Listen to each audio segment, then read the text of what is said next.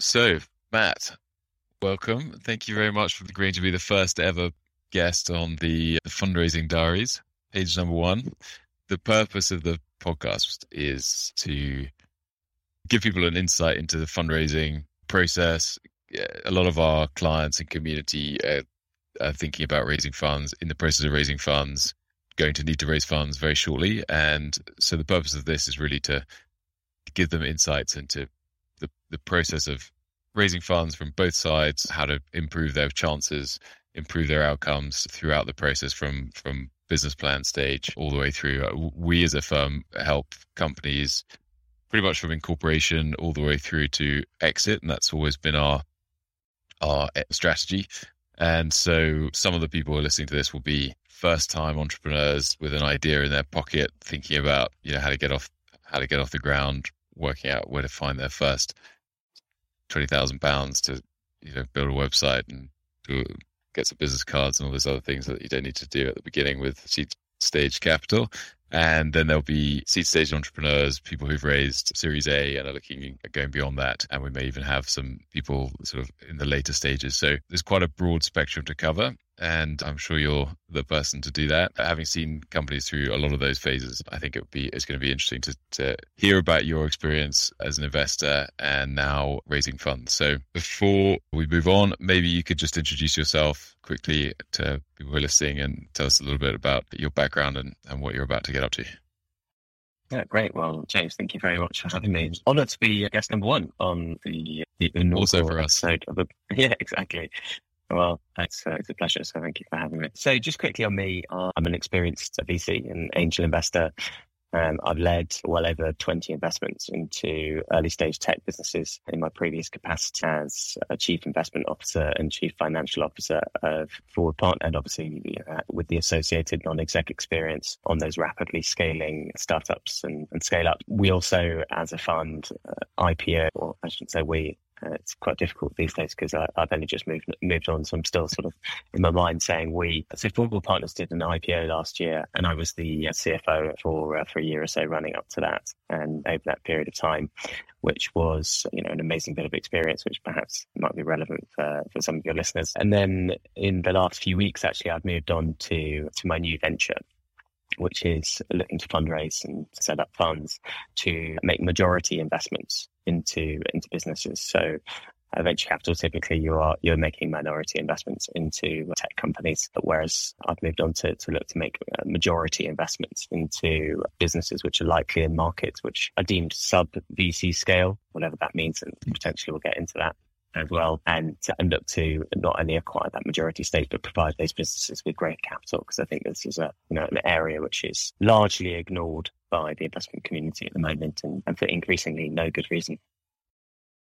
Fantastic. Um, yeah, we'll definitely come back to that in a little bit. Just before we move on, part of the purpose of this is to give people who are looking to raise funds and people in our community a better insight into you know, how, how VCs and fund uh, capital allocators work and you know create a little bit more empathy in the in the process for people who are setting out on their first steps on on fundraising. So, as a précis to that, would you just give a little background about where you started before you worked at Forward Partners? What led you towards VC? You know, what were the skills that you had that you you thought you could apply, and and why you ended up in VC at all? Yeah, sure. So going right back to the beginning, I started off doing uh, as as a sort of intern graduate scheme at at investment banks in the city, and so I was at Lloyd's and Barclays for for a period of about five years, and, and then moved on to business school.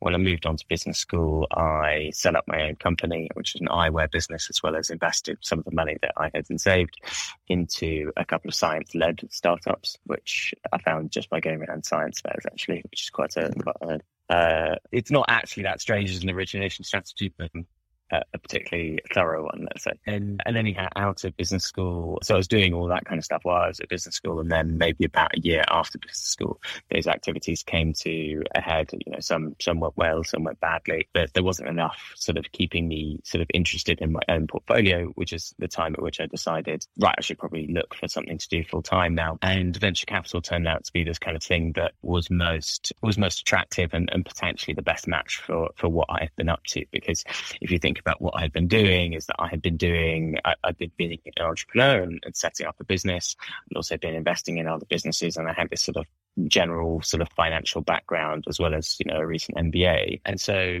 you know, all of that is, is, is just quite general, generalist experience.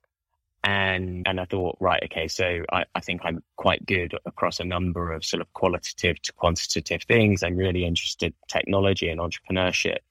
What's what's a good match for that? And venture capital seemed to be seemed to be the answer. And and the way in which I thought about going about getting a job and approaching venture capitalists is as I as I started to sort of understand a little bit more of the market, I wanted to sort of be at a fund which was more differentiated than the average because there are a lot of, of very similar looking funds around, and, and certainly at the time, Forward Partners was was you know a highly differentiated fund.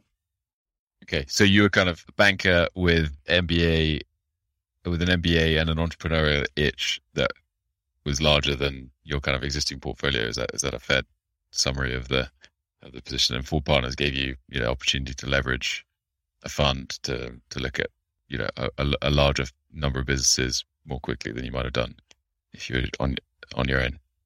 Yeah, I, I think that's I think that's just about fair. I, would take umbrage with the word banker. Okay. Um, I, I, I, this is like with spreadsheets. That, always confuses me.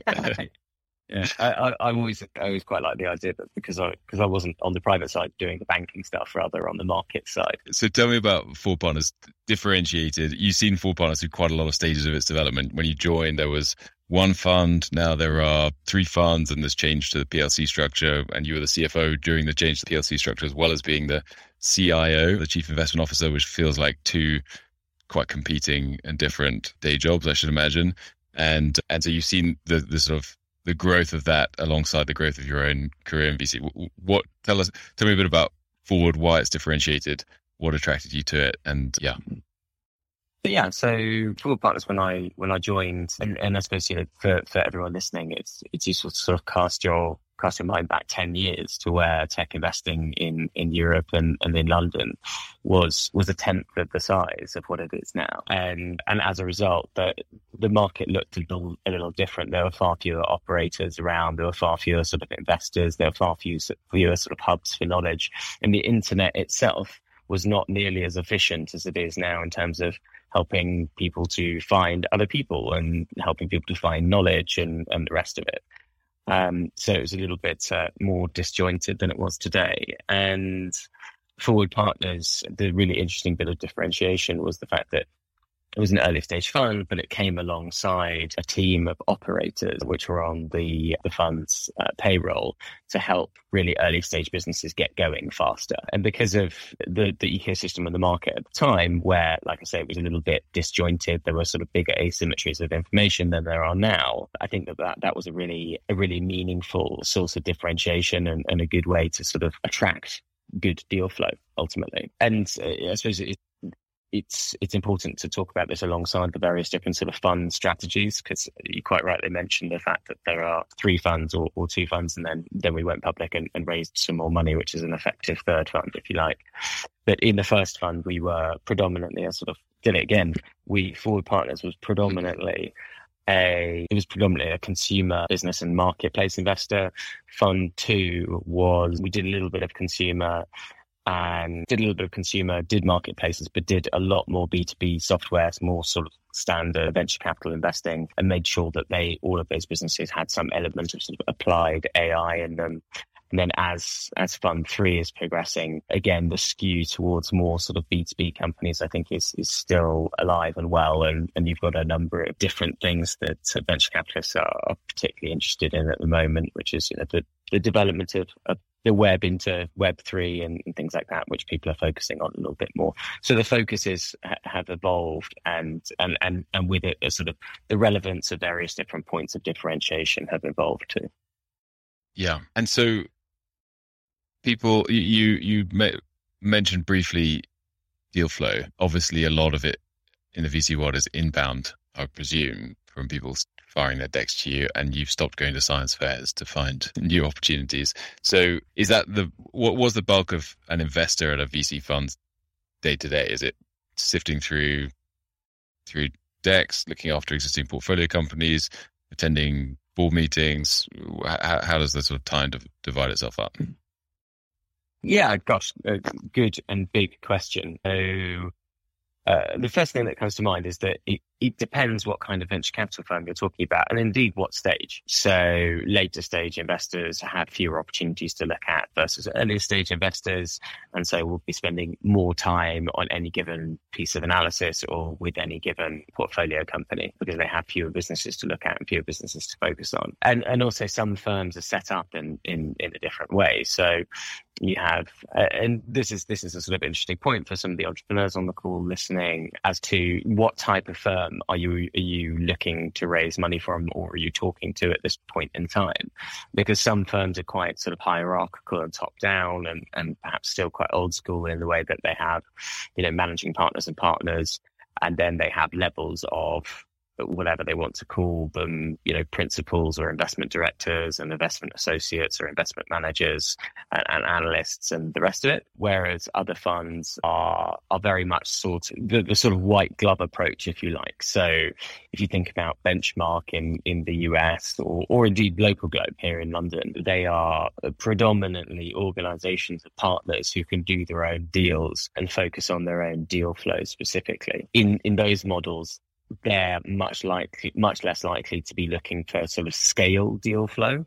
If you have a hierarchical organization, you can you can have various different sort of specialisms, if you like, at the various different sort of levels in the hierarchy. So if you've got analysts or, or, or juniors on the team, you can sort of afford to really crank the deal flow and get look to get hundreds or thousands of leads in and get through them, get through them at sort of pretty quick pace throughout the course of the year. And then the game is having, I don't know, 5,000 leads for, for argument's sake and only sort of meeting maybe 500 of them and then only spending a lot of time on 150 to 200 of them and then getting serious with you know uh, some small tens of them. And you know as you get through that pipeline you spend more and more time with more and more senior people. And certainly forward partners is, is more that sort of hierarchical model. But like i say i mean it, it, your experience can be totally different depending on what type of venture capital firm you're you're you're talking to and you're raising money from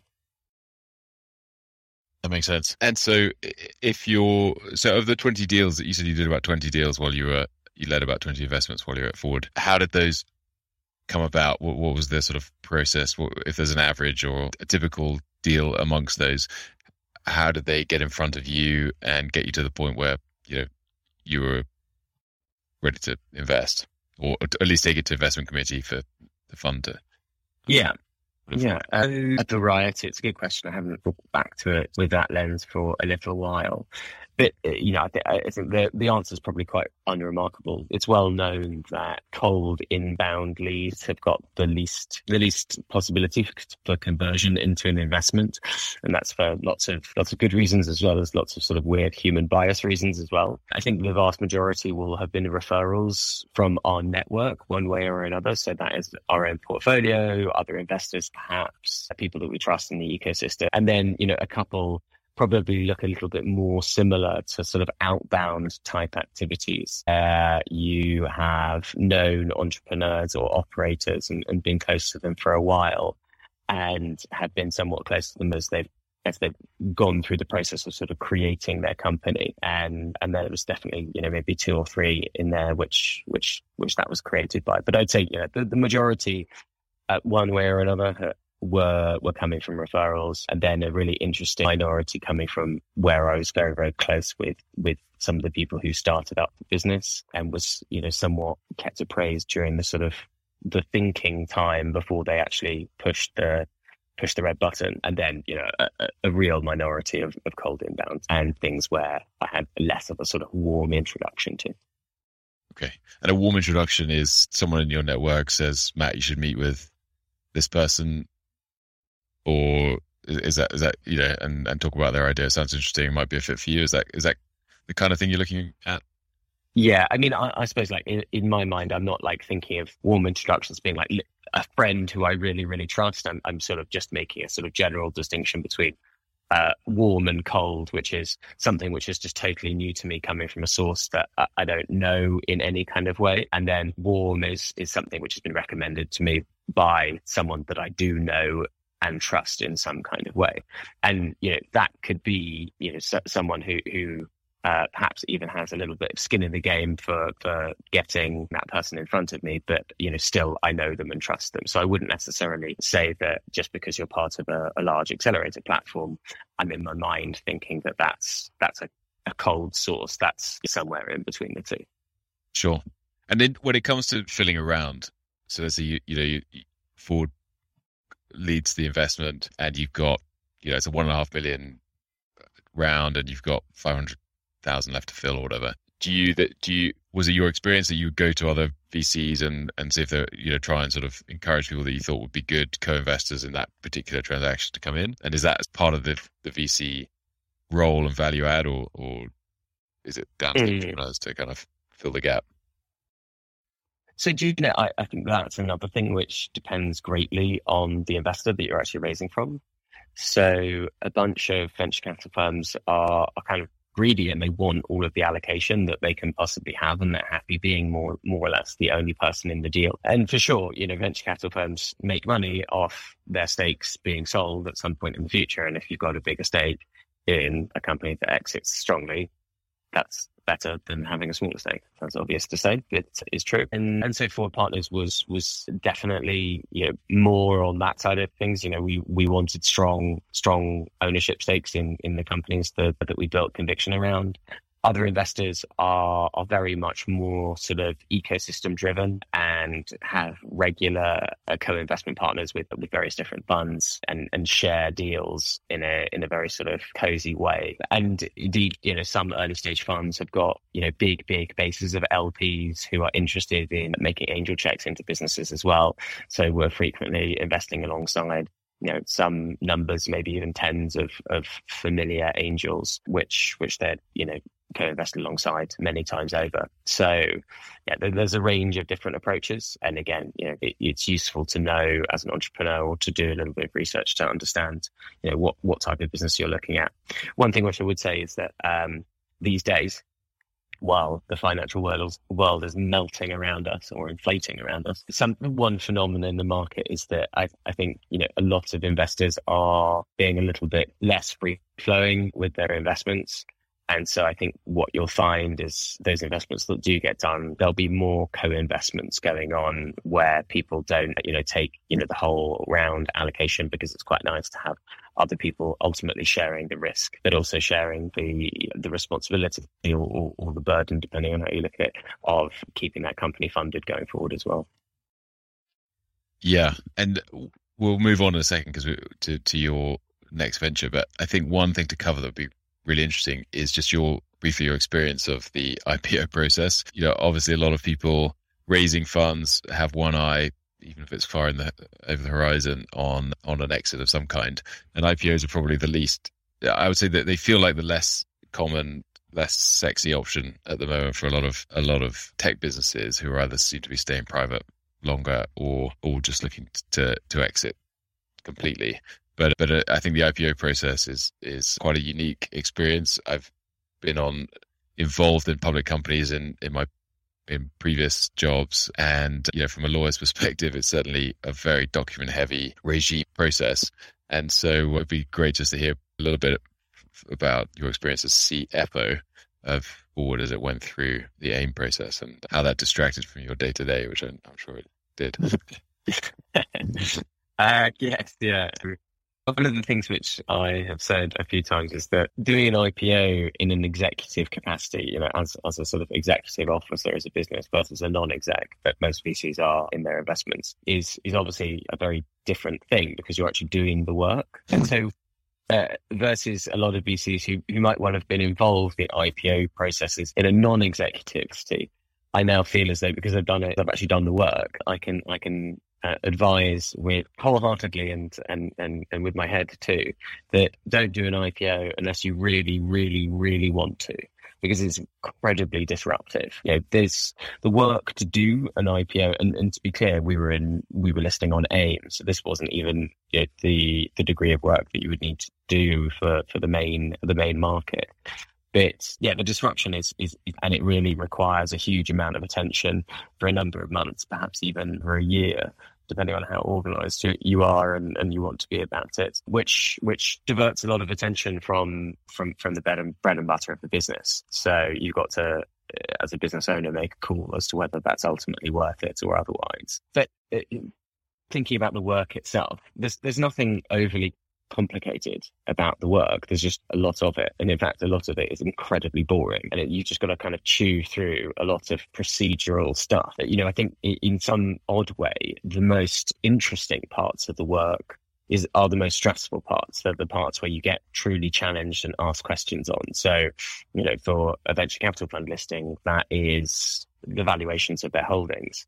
And of course, that's quite stressful to, to have lots of people poking and asking, asking questions about that. Um, because it, it, matters a great deal in terms of, you know, your listing price and what you've told investors leading up to that point and, and that kind of stuff. Nonetheless, easily the most interesting part of it because it was the part that we were really sort of, you know, using our brains and, and, and yeah, I, I really enjoyed those kind of conversations actually. So, so yeah, so relatively few interesting parts, just a lot of work, and you just need to make sure that you you, really want to do it and that your company is, is in the right place to do it. And then, you know, one thing which you mentioned before is, is you know, how, how, how do people at venture capital firms spend their time? Well, because, you know, I was also leading the investment team at that point in time.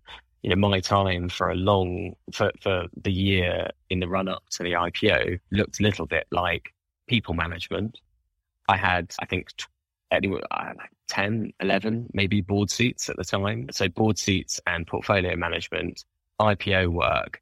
And then, you know, I had like precious little time uh, to do much else, but you know, on the investment side, looking at new investments and, and, and the like. So that's roughly what what my what my weeks and, and weekends look like for a while. yeah, and just finally on that point, do you think that there's a small but significant trend towards these alternative structures for for funds, the sort of PLC in particular. And there's a few, there's a handful of them that at least that I could think of now, which are some are listed, some are not. But you know, by being a PLC, they're kind of indicating that that's the direction that they're ready to go in when the time, if and when the time is right. Do you think that from a a portfolio company perspective, there's a difference in experience or or even outcome of of being taking investment from a a different structure to a traditional fund structure, or do we not even do we not know necessarily at, at this point? No, I think I think we do know, and I, I, think long story short, it doesn't really make that much difference.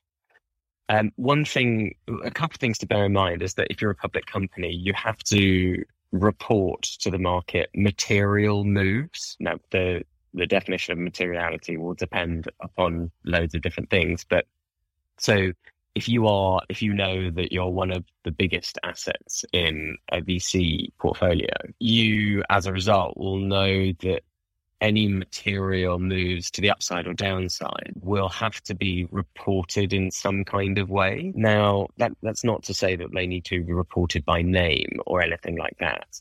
But as I said, at the fund level or, or at the PLC level, the PLC will need to report large moves. And so if you're one of the big assets, you're going to be one of the things which will be able to create material moves. And so there will potentially be information out there, which if someone was really clever could maybe in some way find a way to, to, to realize that it might be about you or about your company. But, you know, I don't think that that's, as I said, like an overly material thing. And, and one of the things for me personally, again, like more in my capacity as CIO, I was, you know, maniacally through the process and up until the point at which I left, focused on look, we can't have information out there about companies that we don't want the companies not to be happy with. We can't be out there. Ultimately, I suppose uh, being being an investor where we were looking looking after ourselves first. Like our our job as an investor was to look after our portfolio companies and to make sure that you know the, the confidentiality which they may want or need is preserved. And again, like as a portfolio company, you can you can sort of stress that point and you can sort of understand who you're working with. And, and for me, like I said, that was a that was a really you know big point which I which I ran down as many people's throats as I possibly could on a regular basis. Yeah, fair enough. Okay, cool. So you've left recently left Forward Partners, hence the uh, change from We Too for partners, and you're starting a new venture in which you will be both raising funds and deploying funds. So tell me a little bit more about about TikTo Right. Use the. Yes, yeah, yeah. It's it's called TikTo Capital. We're we're a company and it's got websites and everything. I mentioned at the at the beginning of the the call that the venture capital has grown like roughly ten times. The London ecosystem and the capital in it has grown ten times in the last ten years, which is which is great. You know, it speaks to you know very health healthy market and and, and tech ecosystem and, and the growth there. But I think one of the interesting things about tech investing is that the only game in town is venture capital. And that game is raising a fund, investing in 20 to 30 businesses, and hoping that two, three, maybe four or five, if you're lucky, of those businesses that you've invested in get really, really big and you make loads of returns from them. And then the rest of the things in your portfolio either go to zero or, or you know don't really sort of produce the kind of returns that that's interesting to, to the venture capital firm nor their investors. So so in some ways it's quite wasteful. And but yet venture capital is the tech investing game. But as the amount of capital in the ecosystem has grown, the outcomes that venture capital firms require are bigger and bigger and bigger. And so as a result, fewer markets are being funded. And there are great businesses in these markets and companies that have already found a product market fits to some extent who really struggle to raise any kind of growth capital. And yet they're in these great markets where digital transition is still very much a thing. And and they can't find any capital to to actually sort of get themselves to a level of growth that tech business models and, and products can yield, which is, I think, a phenomenal opportunity ultimately as, as an investor, but also, you know, really a really interesting one where, you know, you can bring the best of venture capital growth thinking as well as sort of private equity thinking about profitability to to bear in these in these companies operating in in, in inverted commas sub VC scale markets and look to look to grow these companies and and look to to get them to a point where you know, they've got probably you know some small number of millions on the bottom line. Fantastic. So where what are you doing to kind of originate your initial deals for this? Because obviously TikTo is a new venture. You don't necessarily have a lot of inbound inquiries, I would presume. So are you back out in the science fairs looking for looking for opportunities? What's the uh, what's the strategy for, for finding deals? Yeah, so it's it's interesting. You know, the the venture capital fire hose is still very much there. You'd you'd be surprised at how much inbound we do get through the website. Right. Um, or at least I have been surprised at how much inbound we get through the website. Yeah. But, but you know, I, I think, you know, building deal flow is, is not, it's not rocket science. So again, we have a, a large personal network of again investors and operators. You know, there are hundreds of companies which are theoretically businesses which uh, we might be interested in talking to within venture capital portfolios themselves, to which, you know, obviously we're, we're sort of well connected with, where that's a, a good source of deal flow. There are all sorts of business broking platforms actually with people looking to, looking to sell majority stakes in, in businesses and, and sell businesses for, for all sorts of different reasons. And beyond that as well, because I suppose I mentioned the information asymmetries 10 years ago in the venture capital market. Well, in, in these slightly smaller markets, those information asymmetries still exist. And, you know, they're also slightly more, the opportunities are slightly more ge- geographically diverse, I'd say. So I spend a lot of time talking to talking to sort of conduits in in areas where I feel as though there's sort of interesting opportunities, whether that's Oxford, Cambridge, Manchester, the West Country, etc. You know, so talking to local investors, local tech investors there, local lawyers who work on tech businesses, corporate financiers, that kind of stuff. So so they're a bunch of different different sources which which work pretty well at scale. And then one of the other interesting areas that we look at are spinouts from uh, acquisitive tech companies. So larger businesses will, will buy smaller businesses, work out that the synergies uh, perhaps haven't been there to the extent that, that they had thought. And, and then you find that these companies get spun out for reasonable prices. And that's you know an important thing to note here, which uh, I'm not sure that I mentioned at the very beginning, but, but briefly mentioned before, is that you know, what we're looking to do is, is acquire a majority stake in these businesses. And then, you know, from that point in time, provide extra growth capital after that transaction. So you're effectively either partially or fully exiting the current founders or slash owners, and then either keeping them on as management with a with an equity up equity kicker, as it were, or exiting them completely. Presumably, you keep them in management positions for a period until you can, you know, find a suitable suitable, suitable way out. But you're you're providing you're providing an exit for people who've kind of grown a business to a, a reasonable size and and have decided that it's time for them to do something else and, and looking for some liquidity. Is that Yes. So, so broadly, I think that's correct. I mean, if you wanted to just you know boil it down into into a few words, it's sort of micro P for tech. But the, actual situations that we come across are, are quite varied. So you were mentioning sort of one sort of large category, if you like, or which is people who've grown their business to to a certain extent and want to move on to to new things, either now or, or sometime in the future after a period of time in transition, which is which is one yeah one sort of scenario that we come across.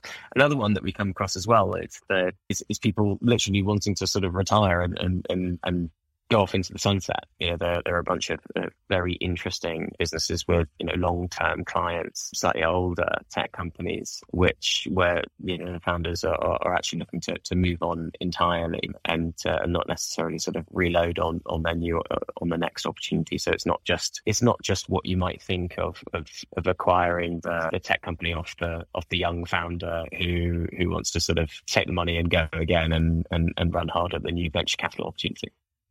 But that sounds more like a that's that's a sort of straightforward private equity style play, but just sort of at a possibly a lower level that a lot of people think of when they think of private equity exiting exiting founders.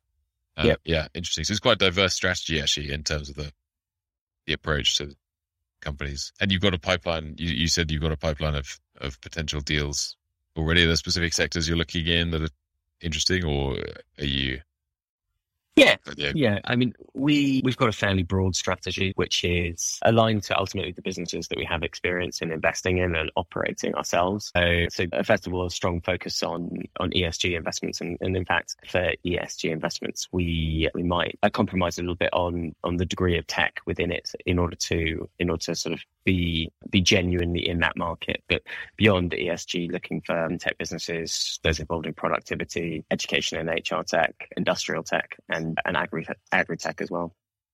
Okay, and you're and you're essentially looking for opportunities that are ready to be acquired, that you and your team uh, have the experience and and uh, market knowledge, etc., to to add scale to in a way that the existing founding teams can't. So you sort of that's your that's your value add from a capital perspective. Yeah, exactly, exactly. And you know, like a really interesting business that we came across the other day is, is in a sort of it, it's in a very specific niche for for CRM software and, and lead nurturing and management. And and I talked to the founder, and and it was it was one of those really great moments when you're sort of setting up on your own, where you had your own value proposition being said back to you, hmm. because he was somebody who had been led up the garden path multiple times by venture capitalists who took a look at it, look took a look at his business, asked him for all, all sorts of data, bent him out of shape a bit, only to only to say, look, great business mate, but it's it's far too small. The market opportunity is far too small. And he said to me, look, and, and he's the owner of the business. He said to me, look, I'll, I'll happily sell the majority stake of this business in order to get some growth capital into it because I know what the opportunity is here. I think the opportunity is you know big, but it might not be big or interesting enough to a venture capital firm. But, you know, if you guys say, you know, there's a transaction to be made here and there's some extra growth capital that we can really put to work and, and start to, to, to grow the business properly, you know, I'm that's a conversation I'm really interested in having. So, so that's a, a, a sort of a good case in point. And, you know, to, to, to, to talk about like what this business looks like in terms of its rough sort of shape and size is that they're probably doing roughly about a million quid of revenue. They're roughly doing about sort of 200K's worth of, a bit of profitability, but reinvesting that into the business And, you know, it's, it's a bit of a slow burn. You know, there's only four or five people in the business and, and they don't have a lot of sales activity. The velocity and the product organization and the tech organization is, is kind of slow. And these are all things which, you know, the venture capital world has got a lot of learning about. Uh, and you kind of feel as though there might be a great opportunity to bring it to bear in markets that, that are unlikely to yield uh, you know, nine figure outcomes, but perhaps might be able to to do something in the seven or eight figures. Okay, fantastic. And so, in the process of building the business as you are at the moment, there's obviously a need for capital. So, what are you doing? What's that going to look like? Are you going to have a fund? Are you going to do kind of club deals on a deal by deal basis? And what are you doing to put yourself and TikTo in the best position possible to, to actually go out and raise funds?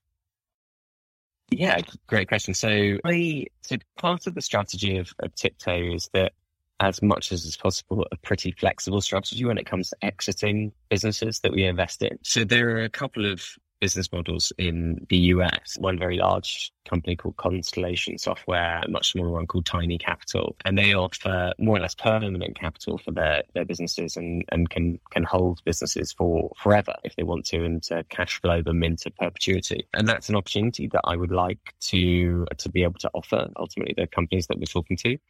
Um, because, like you say, we're talking to sort of owners and operators who who want to see their business endure rather than perhaps be bought and sold within you know th- a three year time period.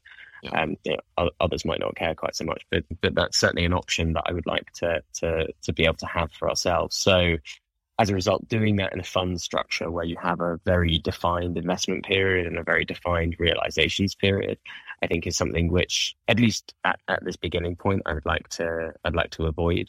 And so, like you say, doing sort of club deals on a on a deal by deal basis um, and in terms of you know what can I do to to put TikTo into in, in the best kind of shape to raise that money, you know I, I think I'm, I'm, I'm fortunate in some ways because the the markets and, and rising interest rates and, and the rest of it have, have caused or have necess- necessitated an opportunity for people to sort of think again or think twice about that allocation simply to to venture capital within tech investing. I think is a great time to be acquiring majority stakes versus minority stakes and looking for sort of you know growth which is 3x year on year for a number of years etc and you know it's a strategy which which in some ways is is somewhat new. You know this micro p for for tech businesses is somewhat new but it's not it's not so new as to as to be you know truly sort of out there and and wild and and overly risky.